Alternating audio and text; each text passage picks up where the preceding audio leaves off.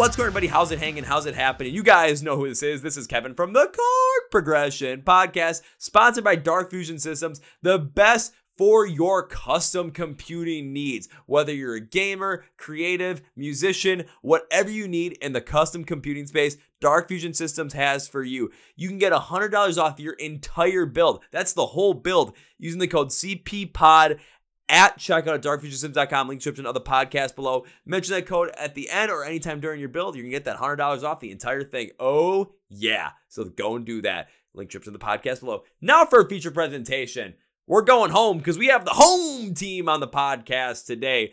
The band just got back from touring the UK, playing their biggest shows in support of the Used. They've got new music coming out, and we dive deep into their thought process around touring, building set lists, the brand new song Loud, and the big, big, big plans for 2024. You guys ready to get into a great band? You better be. So let's go! Yeah. Well, well, well, well, well, ladies and gentlemen, boys and girls, listeners of the Chord Progression Podcast, we have brought on so many great bands from Thriller Records that it is absolutely insane. We've had our very good friends in Avoid on the podcast, Catch Your Breath, The Word Alive, Honey Revenge, and now we get to add even more to that list here today. This band's brand new song, Loud, was released at the beginning of December 2023, so definitely go check it out. The heavy pop style of it and of the band as a whole. Can't get any better than that. Plus, they just got off the road from the UK supporting the Used. Like, that's insane. They got to do this all in 2023 and in 2024 are poised to be even bigger and even better. So please welcome Brian and Daniel from the band, the home team to the podcast. So, gentlemen, welcome to Chord Progression Podcast. Howdy. Appreciate that Well- What's up? Thanks for having us. Thanks for being here, guys. I appreciate appreciate you guys taking the time today. I really do. And first thing I do have to ask about is okay, touring the UK with the used. That is just absolutely insane, especially for getting signed to a record label in 2023 and then this happens. Like you guys are an absolute insane trajectory at the moment, but when it came to that tour, just give me the rundown. How'd that whole entire thing go as an experience for you guys, not only as individuals, but as a band as a whole? Yeah, it was. I mean, it was great. It was our first time overseas. Um, the only international shows we played prior to that was Canada, um, and so it was. I mean, for that to be the first time in the UK, it's pretty crazy. Just because we always kind of figured it would be like kind of restarting, like we would be playing much smaller shows because we didn't, we wouldn't have the same fan base that we have here in the states. Um, instead, we played these the actual biggest shows we've ever played in our lives over there, um, and so it was a little daunting, but overall, it was phenomenal. Um, yeah, it was it was really cool. The guys in the used were really cool as well, just really nice. And uh, we got to be there with some familiar faces. Honey Revenge was opening the show, and so and we did a tour with them last March, April, and uh, and so yeah, it's it it was it felt like a great way to cap the year, um, just because it felt like a good culmination of how things have been going and where things have gotten. And yeah, it was cool. It was it was it was crazy. It was it was a lot, a lot, a lot. Yeah, it was wild to play the like pretty much consecutively like the biggest three shows we'd ever played. It was like kind of one after another, like, oh, this is the biggest crowd we've ever played to. And then the next night, like, oh, this is even bigger than the last night. Um, and uh, one thing that was it was kind of a bummer because it was so short.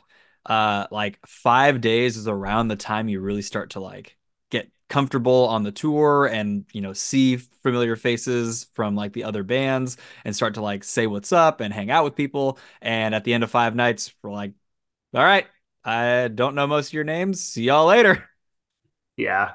Yeah, it would have been nice to be able to stay on the road for longer and be able to hang out more. But I mean, it definitely would have been nice to have a little bit more of a longer tour, be able to connect with the Used, be able to connect with Honey Revenge even a little bit more so than you already had on your earlier tour from the beginning of the year. But at the same time, you still got to go and take this opportunity. You got to play alongside the Used. You got to get your name and your faces in front of them as well, in front of their fans. On top of that, ending the year, ending 2023 by playing the three biggest shows you've ever played in another country, not only just, you know, to a whole new fan base, but to people that might have never even heard your name before just looking at that tour poster. It gave you guys an insane opportunity to try something new, try something different, but at the same time, show your show who you are, show your band to so many different fans. And to play that amount of size. So I gotta ask this now. how how like big were the crowds at these shows for the Used? Because again, the Used is not a small band; they're a pretty big band. They're a pretty big deal. So you guys, I just want to know how many people are you playing in front of on these three shows per night? Because I'm curious. Yeah, the the it was five shows total, and three of them were uh, about twenty three hundred. Um, it was yeah, it was a lot of people for us, and and the other two were like thirteen hundred. So those were a little more like okay, we've played to this size crowd before. This is okay. Um, and it was literally, I think it was big show, small show, big show, small show, big show. Um, and so it was it was actually broken up kind of nicely. Uh, with the biggest one, at least I think the biggest one was London um, in the middle. And at least at the very least, that was the most important one. And that one went really well. Um, the booking agent that we have over there went came out to the show. A lot of people that I've known for a long time uh, who've never seen us before came out to the show. My family all flew over from the states to go see that one. Um, yeah, it was it was cool. It was a it was a crazy show for sure. That's some insane kind of support, especially having your family fly to another country to see you play your biggest show, but just to show that support that many people would never ever do. That's just insane to me. So, a lot of props to your family on that one for stepping up to the plate and giving you the support when maybe when you need it the most, but also at its most important time, seeing that, yeah, look at what I've done. We're playing in front of 2,300 people and everyone's having a blast. Yeah, we're doing something totally. right here. Yeah. yeah. Brian's dad just like shows up sometimes on tour. Uh, there have been a couple of times where like he didn't really tell anybody, and he's just like at the venue and it's like, "Greg, hey, good in to see Chicago. You." randomly, it's very funny. Shoot, well, then the next time you guys end up going to Chicago to play a show, if your dad randomly shows up, he's probably gonna have to compete with me for the most random show up of the day. oh, that's funny. Yeah, I can't wait to see you there. Oh, it'll be it'll be a good time. And just when it comes down to, of course, big shows, big stories. I mean, there's a lot of things that probably happen there, but when you guys are playing these larger shows, just because it, it you know, you said you played around 1,300 people with those other shows, but seeing, you know, a thousand more people on there, there's got to be some sort of nerves that had to come over you, especially on that first night. Just given the fact that it's something that's brand new, all these people, were you able to just like quell those nerves and just like take care of them, especially after one song getting up there, getting in the groove? Or is it something that kind of took a while to get used to? The fact that you're playing in front of so many people. I, mean, Dude, I feel like yeah, I feel like the nerves uh, are a little bit more with like associated to our gear and making sure everything works. Uh, because when we're at home, it's like it's all of our stuff.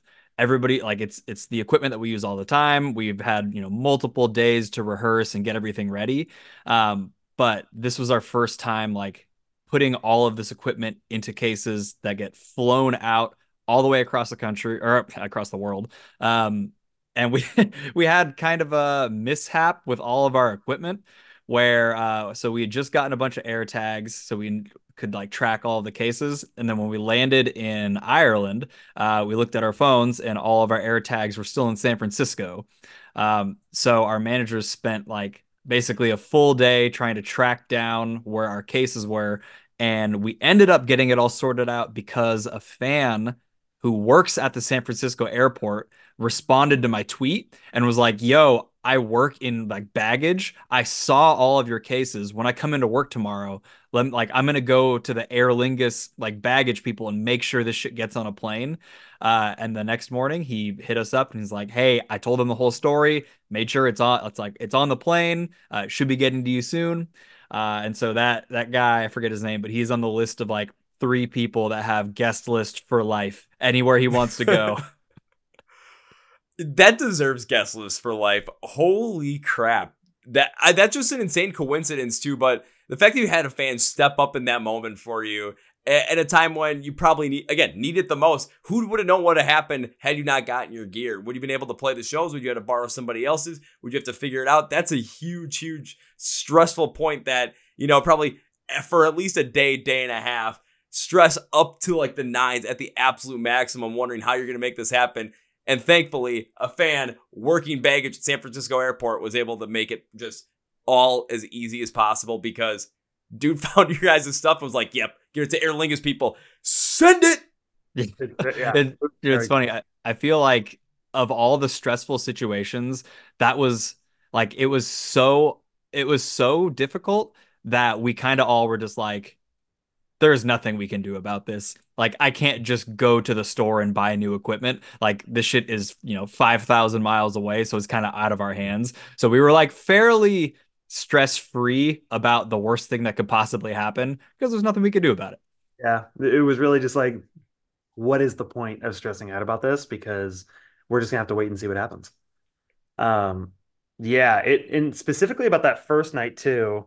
Um, the way that uh, regarding nerves and being nervous for that show, the way that that venue was laid out, it was like a warehouse style venue, so there was no balcony, or at least if there was, it was really small. And so every single person was just right there in front of us. And I'll be honest, that show was actually it was Manchester.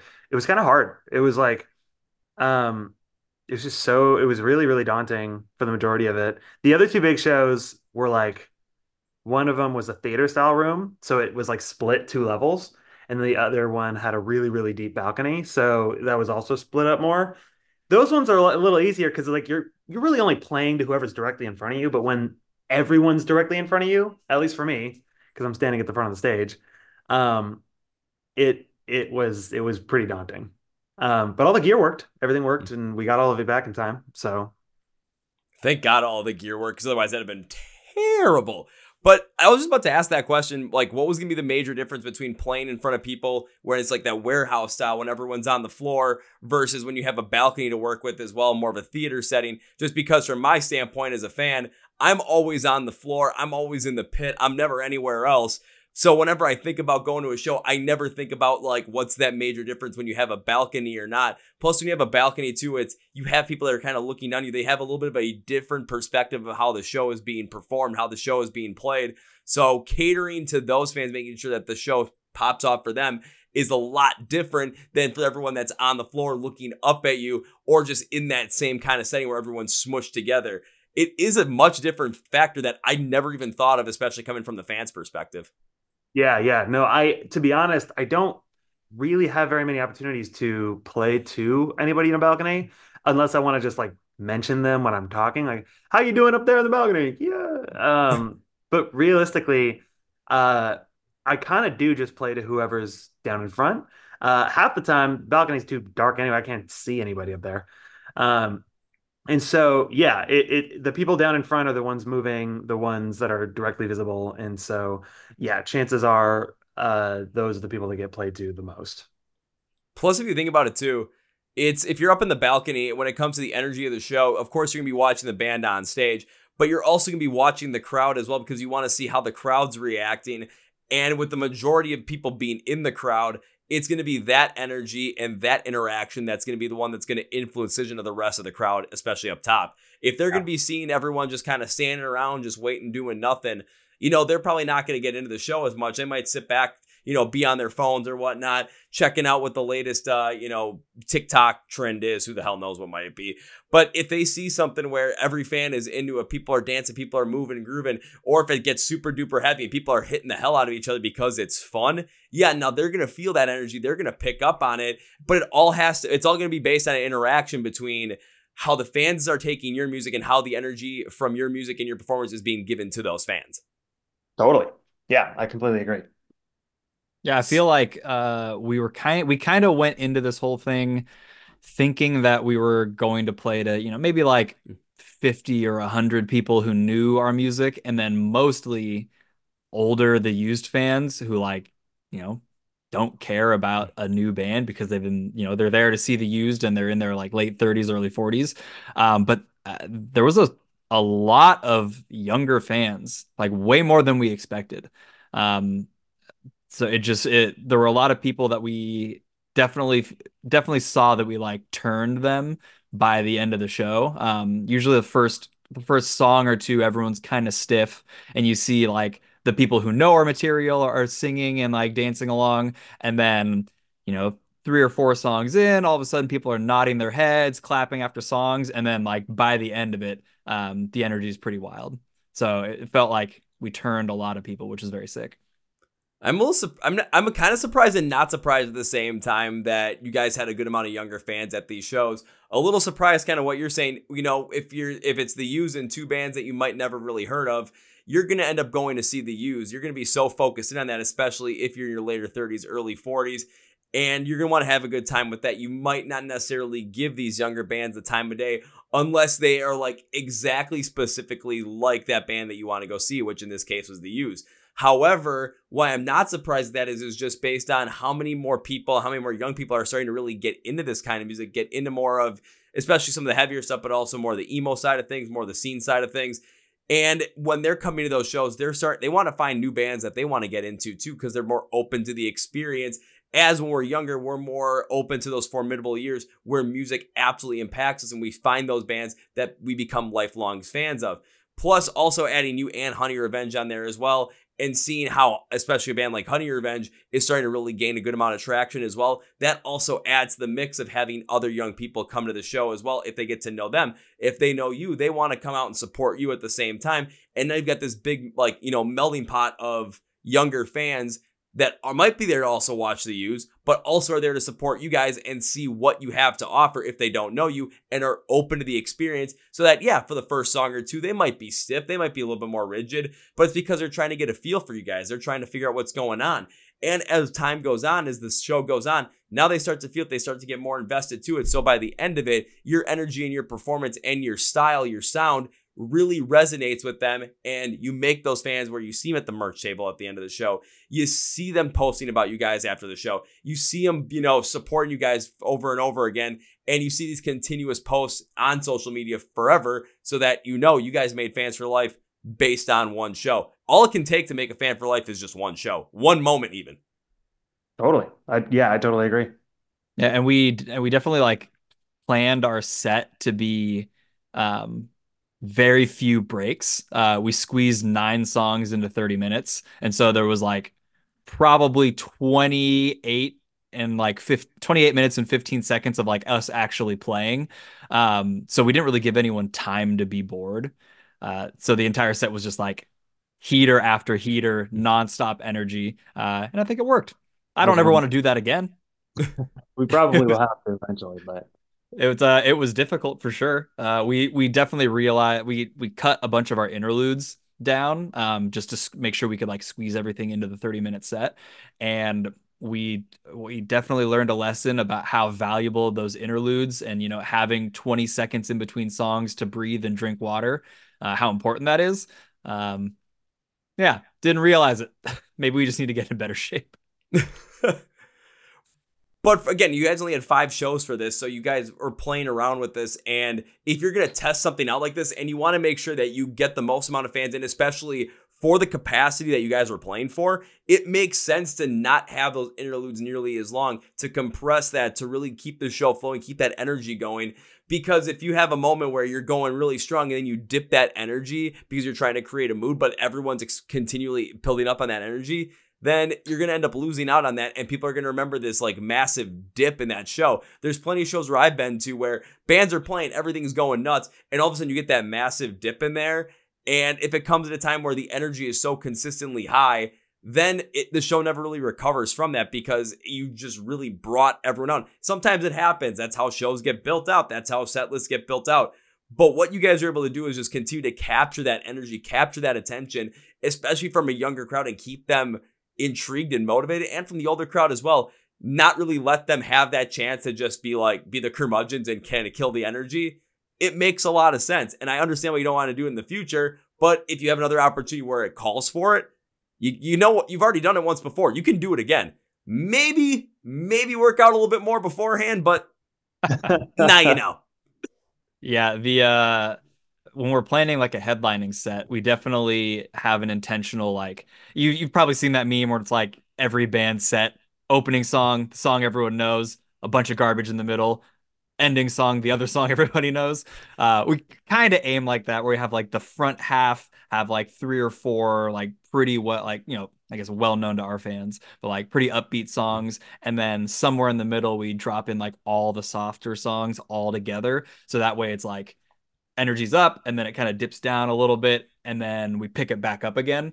Um, with I feel like if we if there's too many like drop a soft song, then back to high energy, then an acoustic section, and you know, and, and like repeating that um, gives it's a little bit too much ebb and flow. So I like to do like high energy, chill it out, end with high energy again. See, Daniel, I'm a big fan of what you just said there too, because when I think of set lists and I think of the bands I like to go see, the ones that, you know, if they have softer songs there, you're going to want to put them in there because fans know them, fans are able to connect with them. But if you're going to be focusing on the energy of it, you want to have that all compressed into one point in time. You don't want to constantly have this ebb and flow because it's going to just mess with everyone's, you know, that's energy. People just want to have that continuous flow. I think about whenever I go and see Rise Against play, it's like always high energy, always that punk rock style going forward. But then when you get to a song like 11 or 12, that's when they dip it down. They'll do like two acoustic songs. They'll do Swing Life Away, maybe Hero War, maybe People Live Here, maybe something like that.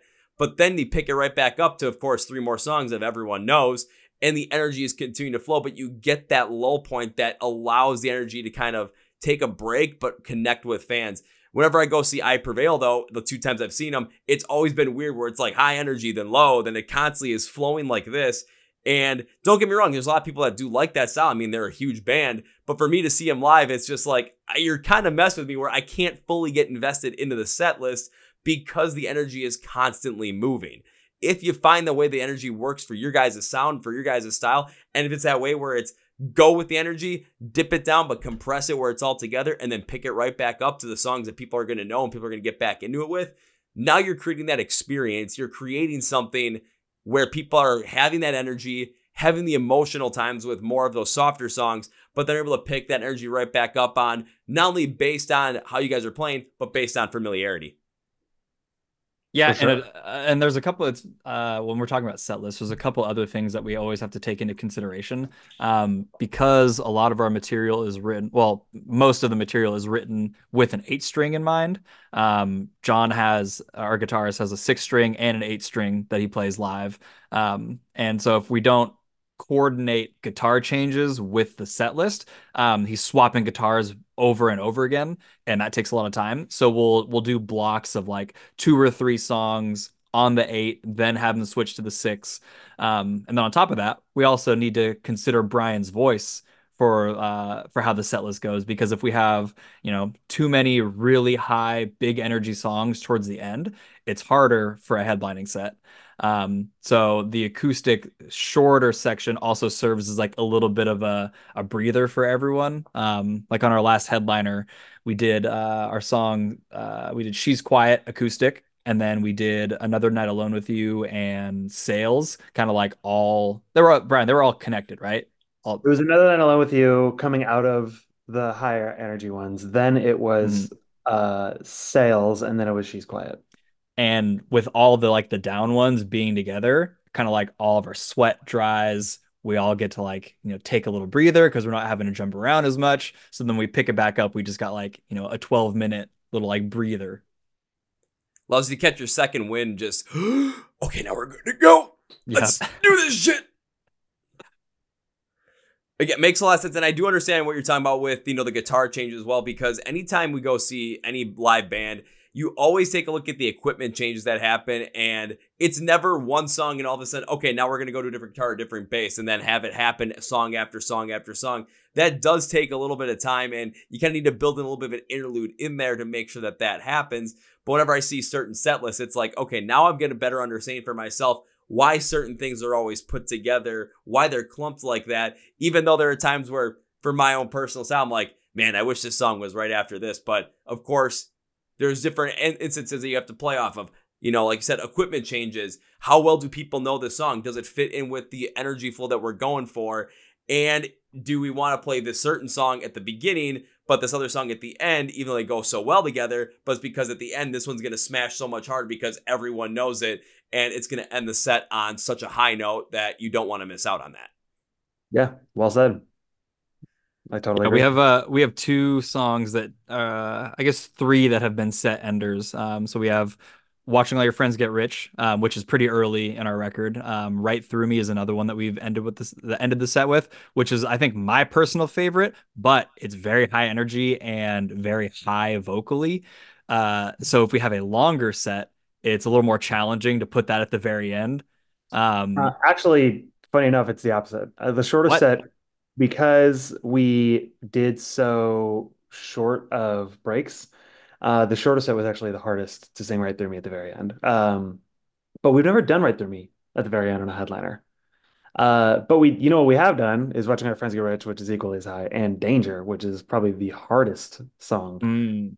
But what I was going to say is longer, longer doesn't necessarily mean harder uh, if there's all those breaks.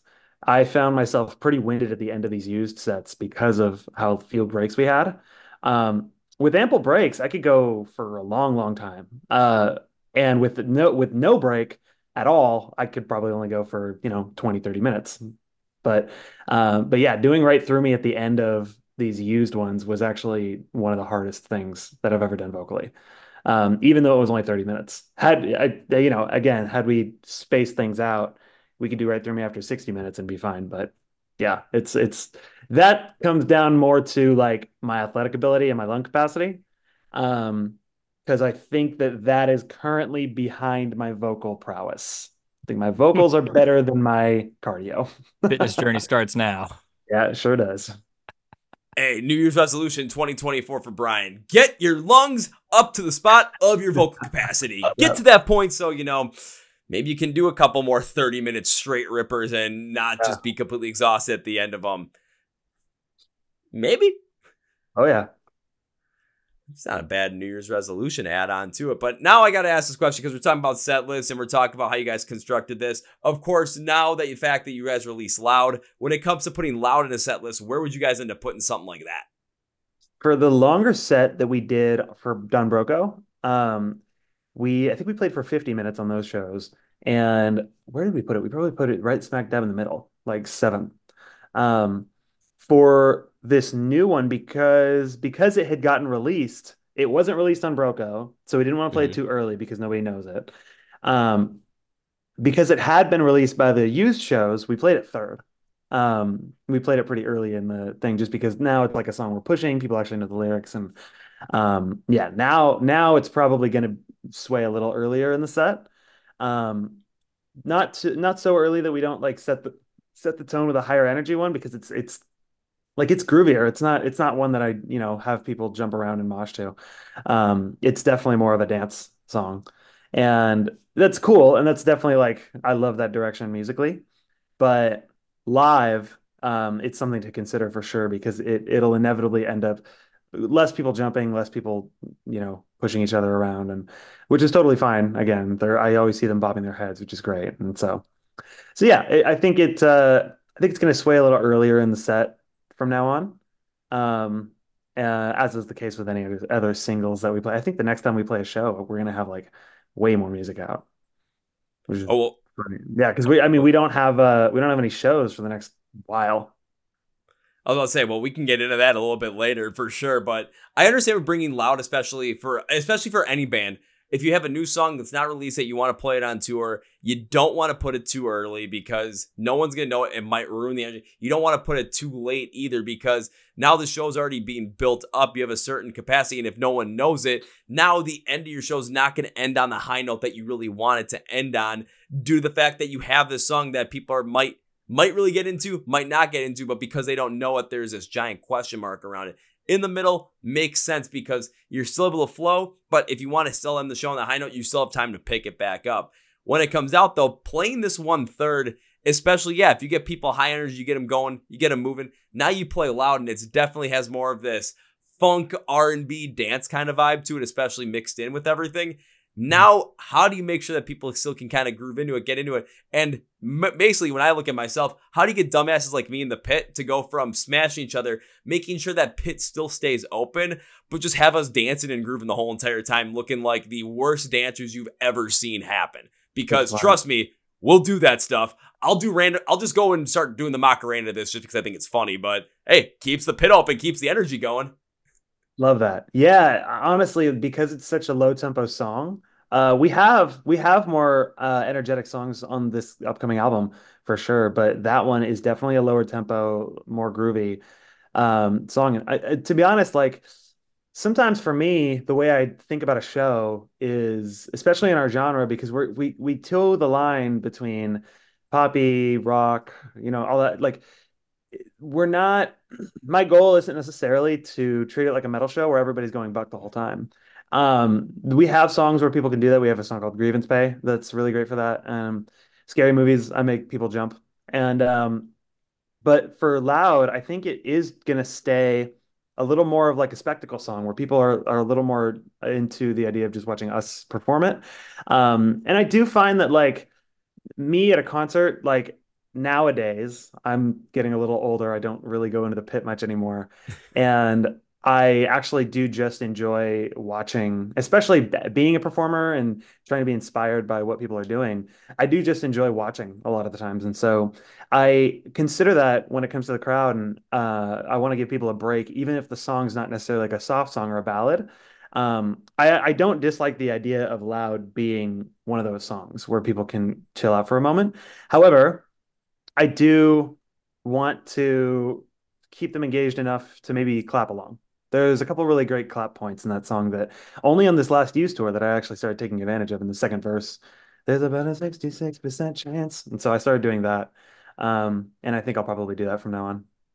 Well, I would definitely agree. Keep doing that from now on, especially it's going to keep everyone engaged. It's going to keep the focus on you. So as everyone that's not in the pit. Again or I'll always look at the pit from my standpoint because i'm always in it. I'm never out of it so always how i look at it. But i got to remember too there are so many other people at the show that don't want to go smashy smashy like i do.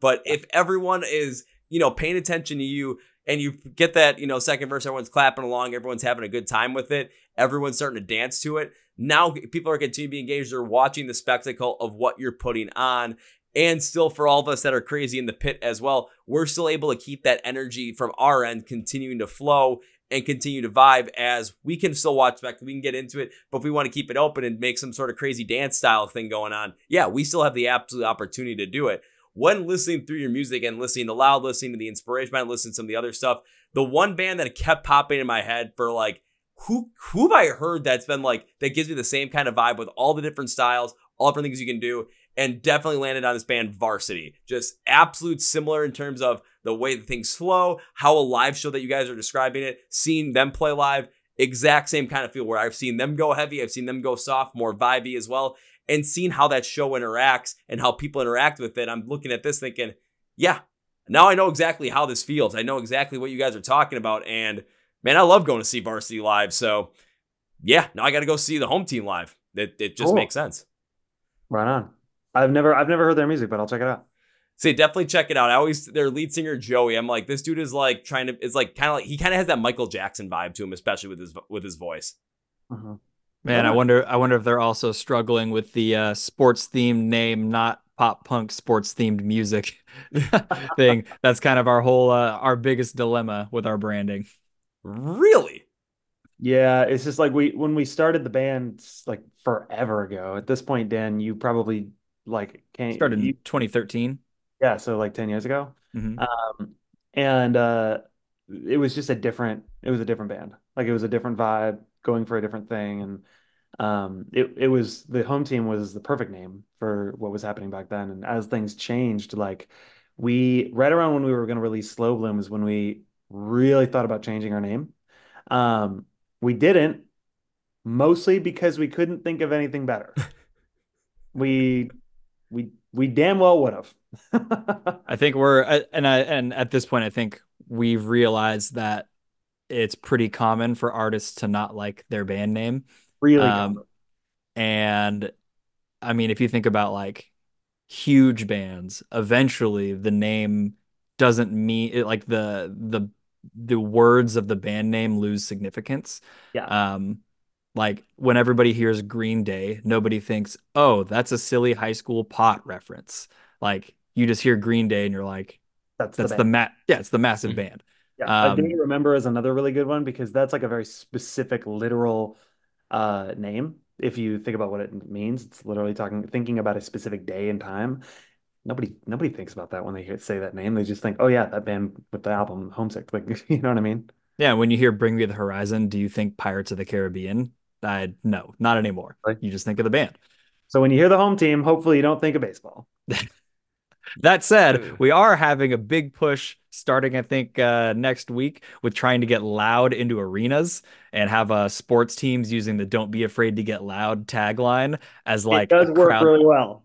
so uh, it's kind of full circle. We're going all the way back now. Instead of making sports themed music, we're literally being played in arenas.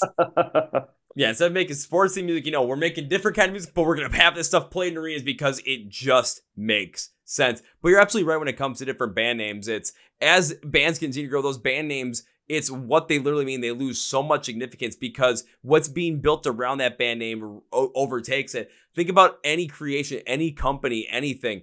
It's you. It's just you come up with a name. It's like eventually the name doesn't necessarily matter. It's what's built around the name. Because if you try and sit and find the perfect name for everything, it's not necessarily gonna hit because you don't know what it is. But if you pick something and you build something around it, it becomes its own entity and it has its own significance.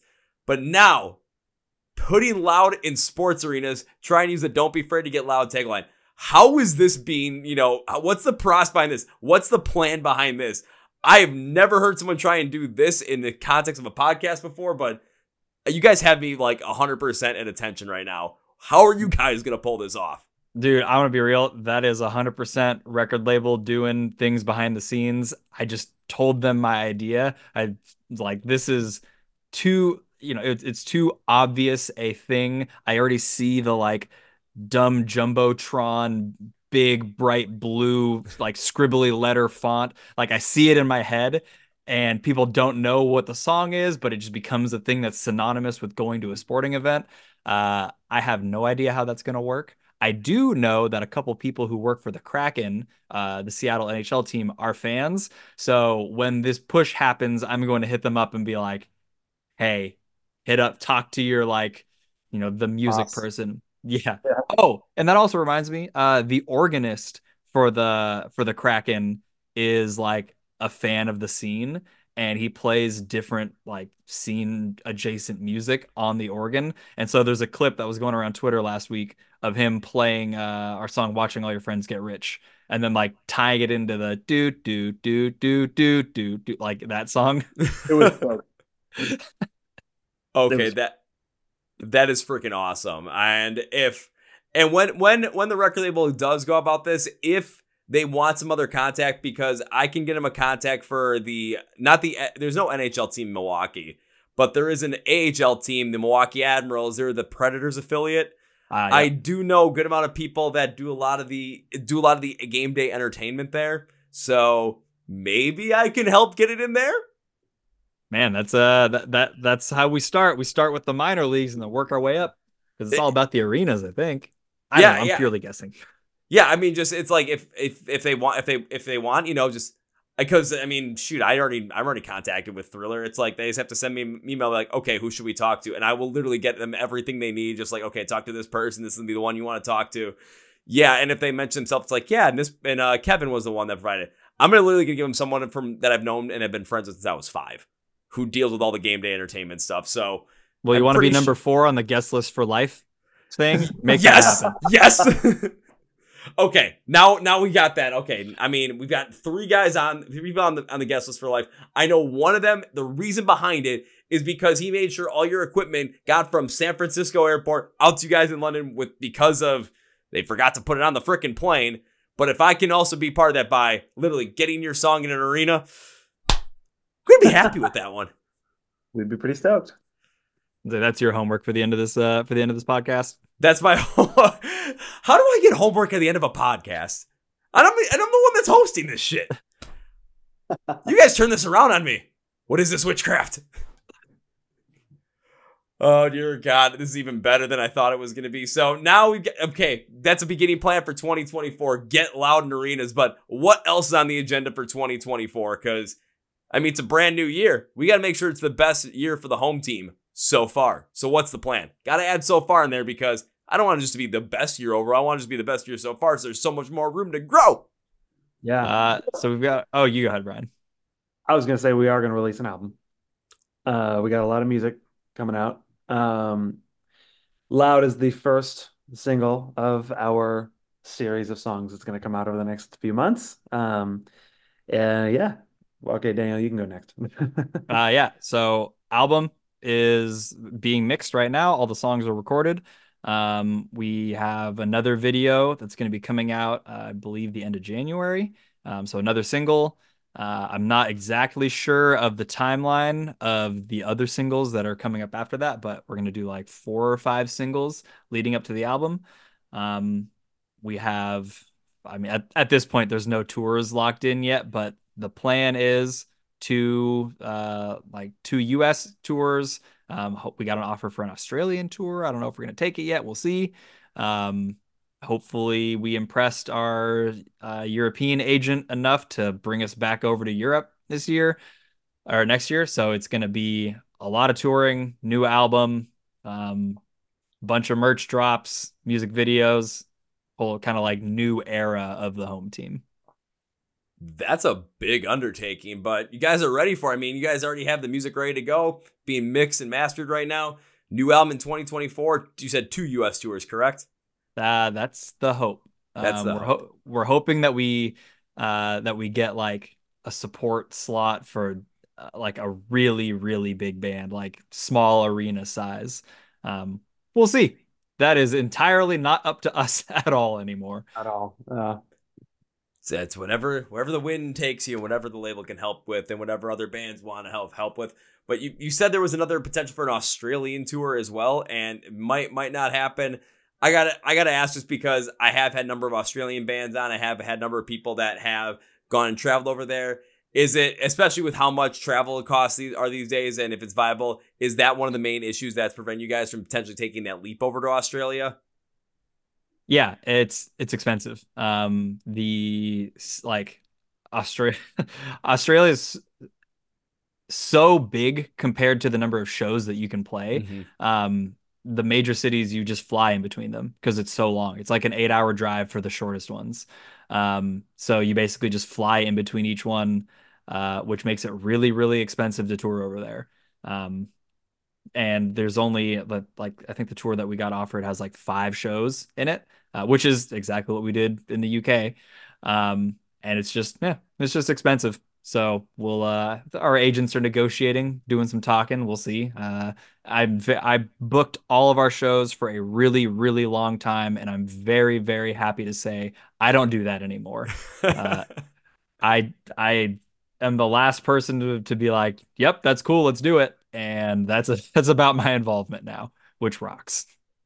Yeah, and it's the main reason I wanted to ask that question is just to give everyone a better understanding of just you know going and touring internationally. It's there are certain costs that end up being incurred in there, but just the difference when it comes to either, especially for people in the U.S., it's okay. You, want to have your band, see bands tour over in Australia or Australian bands come over, whatever it is. You see the difference that it is there because you're right. It's I recently talked with another band from Australia called Saint Sinner, and they're like, yeah, if we want to tour, it's like, all right, you got to go to Brisbane, Sydney, Melbourne, maybe uh, Adelaide, and if you get lucky, fly all the way across the country and go to like Perth or something. But that's like five cities for one whole giant country. Where if you plop that country straight in the middle of the U.S., it's like from east to west, you got like the same distance. So having to fly everywhere is that's expensive as hell, and just trying to get over there to get back, it's there's a lot of expenses that have to be incurred. So just a better understanding compared to when you're either over in like the UK where you can, you know, it's like what at the most like a four hour drive somewhere from like north to south from England. And then on top of that, when it comes to the US, like if you're on the East Coast, you can get to you get from like Philly to uh, New York in like an hour and a half. Heck, you can get from Milwaukee to Chicago in an hour and a half, no problem. Yep, it's I mean it's exactly like if we had to fly from, you know, LA to like Atlanta for a show, uh which is an, an insane thing to have to do to play one show.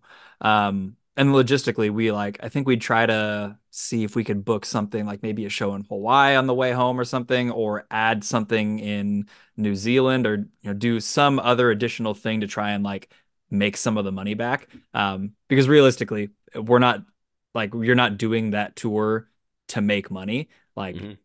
You only make money in the States when we're headlining. Everything else is how do you build new fans, play to people who have been wanting to hear you for a while, um, but haven't got the chance to. So like an Australian tour is more to start building up the market. Uh, we are definitely losing money when, we do that. Yeah, but you want to make sure that you know even when you lose money, that you're still able to recover from it. You're still able to continue on. That you have that safety net involved. That you're not going over there then come back and it's like, well, shit. Now we're pretty much so far in the hole. We either got to just sit around and just hope to build up money, or that's it.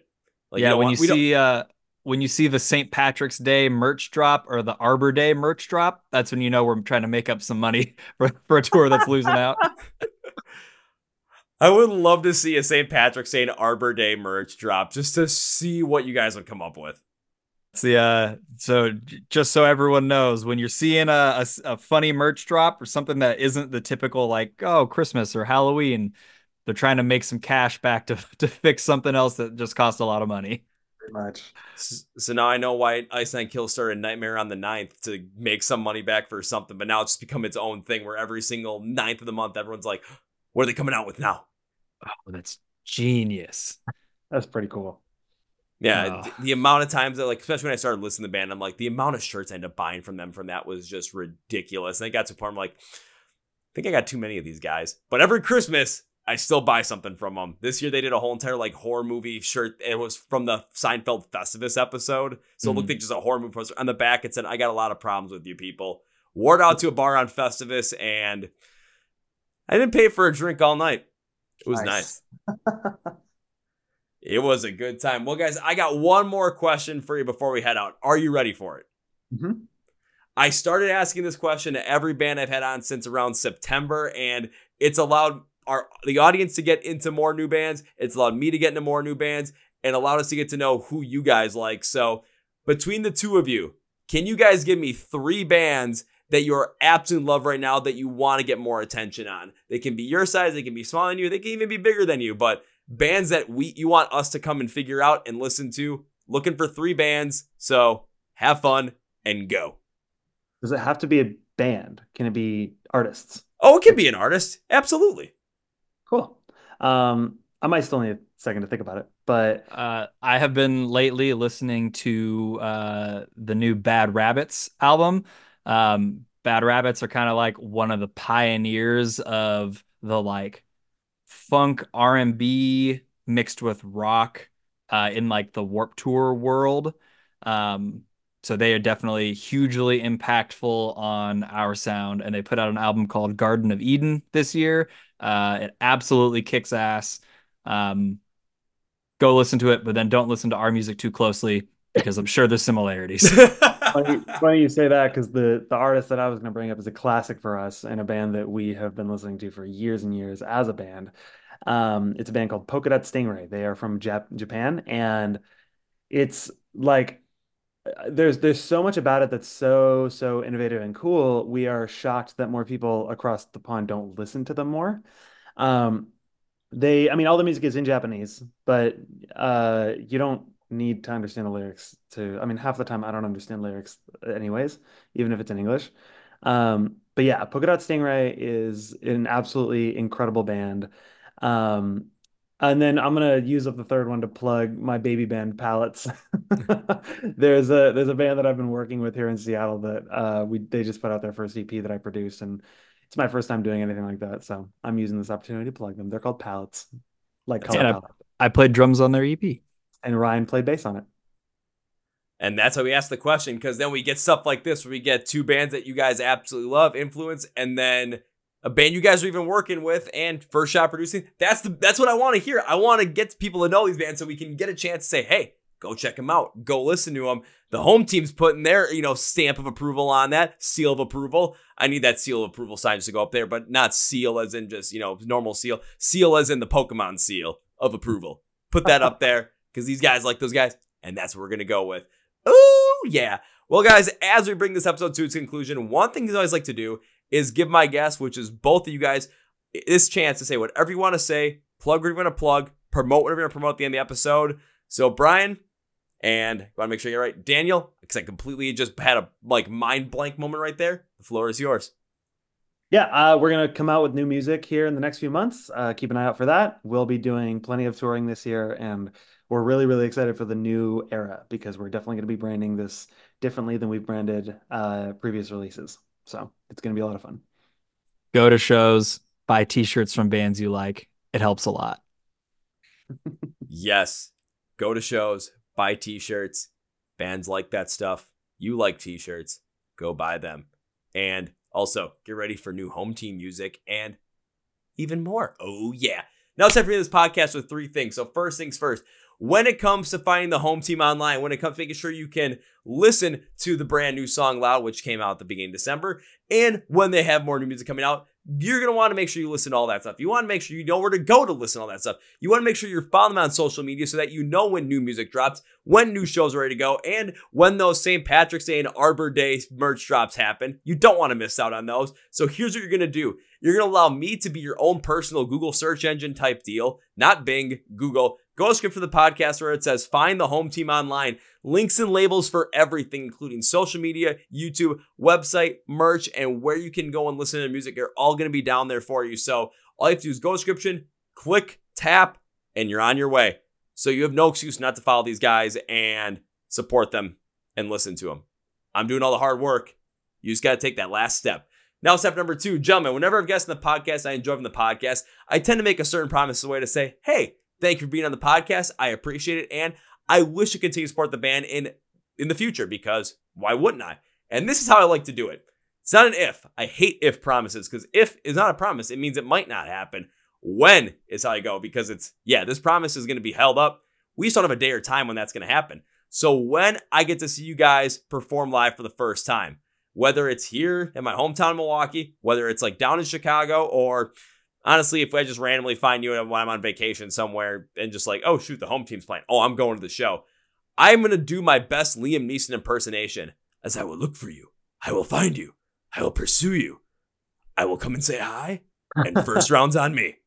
All right. Fuck yeah. Appreciate that very much. That's very nice of you. So, absolutely, if you see me and you're like, hey, it's Kevin. Kevin, first round's on you. I'm going to look at you and say, you're right bartender. And we're just going to go from there. Love it. So, Thank on you. That note, now it's time for number three. And it's, I cannot end this podcast by saying goodbye. This was a lot of fun, guys. I want to thank you guys for being on the podcast. As new music comes out, when that new album comes out, I want to bring you guys back on so we can talk all about, get more people to know all about the new music, what you guys are doing. Hopefully, there's a lot more new shows to talk about that same time as well. And I got the promise to keep to you guys, and I'm not going to miss out on that. So this can't be goodbye. Hell no. This is. I'll see you later. See you later. Woo! Well, folks, this interview with Daniel and Brian from the home team. And now it's time for Kevin's final thought. I really enjoy what this band has to bring to the table when it comes to their different style, their different sound, all the influence they come together. I brought up the band Varsity specifically because Varsity has so such an array of what they can do within the rock and metal space, along with more of that R&B and soul flow. The heavy pops out of the home team really brings that forward. Still having a lot of focus on some of the heavier instrumentation, while still bringing some more of that funk R&B pop centric style to it. So if you like Varsity, you're definitely gonna like the home team. The one thing I really want to bring up is I love the idea of what they're doing, trying to get loud in arenas. So you think about all those times you go to a sporting event, you go to these different arenas, and you hear some of those songs that they're always playing that are always getting these pops because they connect with so many people and they're just perfect for that situation. And you think about it, all the classic ones, We Will Rock You, Welcome to the Jungle, uh, Hell's Bells, Back in Black, mm, uh, For Whom the Bell Tolls, they play Master of Puppets a good amount of times, or even some of the more poppy ones like uh, Uptown Funk. They'll still play a good amount of, or just stuff like that. Stuff that has that feeling of getting you pumped up and ready to go, and just amping up the crowd. Loud can potentially do that in more of a fun direction. And if they're able to use that and have the idea of potentially penetrating the sports arena market, it's going to be a song where people are able to continually connect with, check out, and it's somewhere we could see them potentially pop up. I'm not going to say they're going to pop up on Octane because they just not, the song's not nearly as heavy for something like that, but they could pop up on you know your alternative radio station. They could pop up on your pop stations as well, wherever it might be. And then that's the way where a band can really start to gain a lot of traction because they have that song that everyone instantly recognizes. And then the key is not becoming a one hit wonder. I don't think they're going to go down that one hit wonder route based on their uh, ability as musicians. However, I want to see him get that arena thing to pop. So I said I was going to help him. And when I send that email to Thriller, letting him know that everything is ready for this episode, I'm going to add that in there as well. So watch out. Might be helping out. Going to do my homework on this one. So do your homework too, and make sure you follow along with the home team. Go through the podcast it says find the home team online, links and labels for everything you need for there. To follow along on social media, listen to music, watch music videos, check out their merch, check out their website because you want to be there when the St. Patrick's Day and Arbor Day merch drops happen. Yeah, I'm gonna still keep saying that. So go down there, make sure you follow along with everything. Also follow along with us. We're on Facebook, Twitter, and Instagram. Hit subscribe right here if you're on YouTube to subscribe to the podcast. New episodes every single Tuesday and Thursday, along with reaction videos every single Friday as well. If you are just listening on streaming, so Spotify, Podcast, iHeartRadio, Amazon, hit that follow button as well or subscribe button. The full episodes and interviews every single Tuesday and Thursday are available there as well. Make sure you like the video. Make sure you like the episode as well. Helps push us in the algorithm. Thank you, Brian. Thank you, Daniel. And now that's gonna be for me, guys. Thank you for watching, listening to the Chord Progression Podcast. My name is Kevin, and you guys know how I end every single one. That's the big, healthy, and hearty. See ya.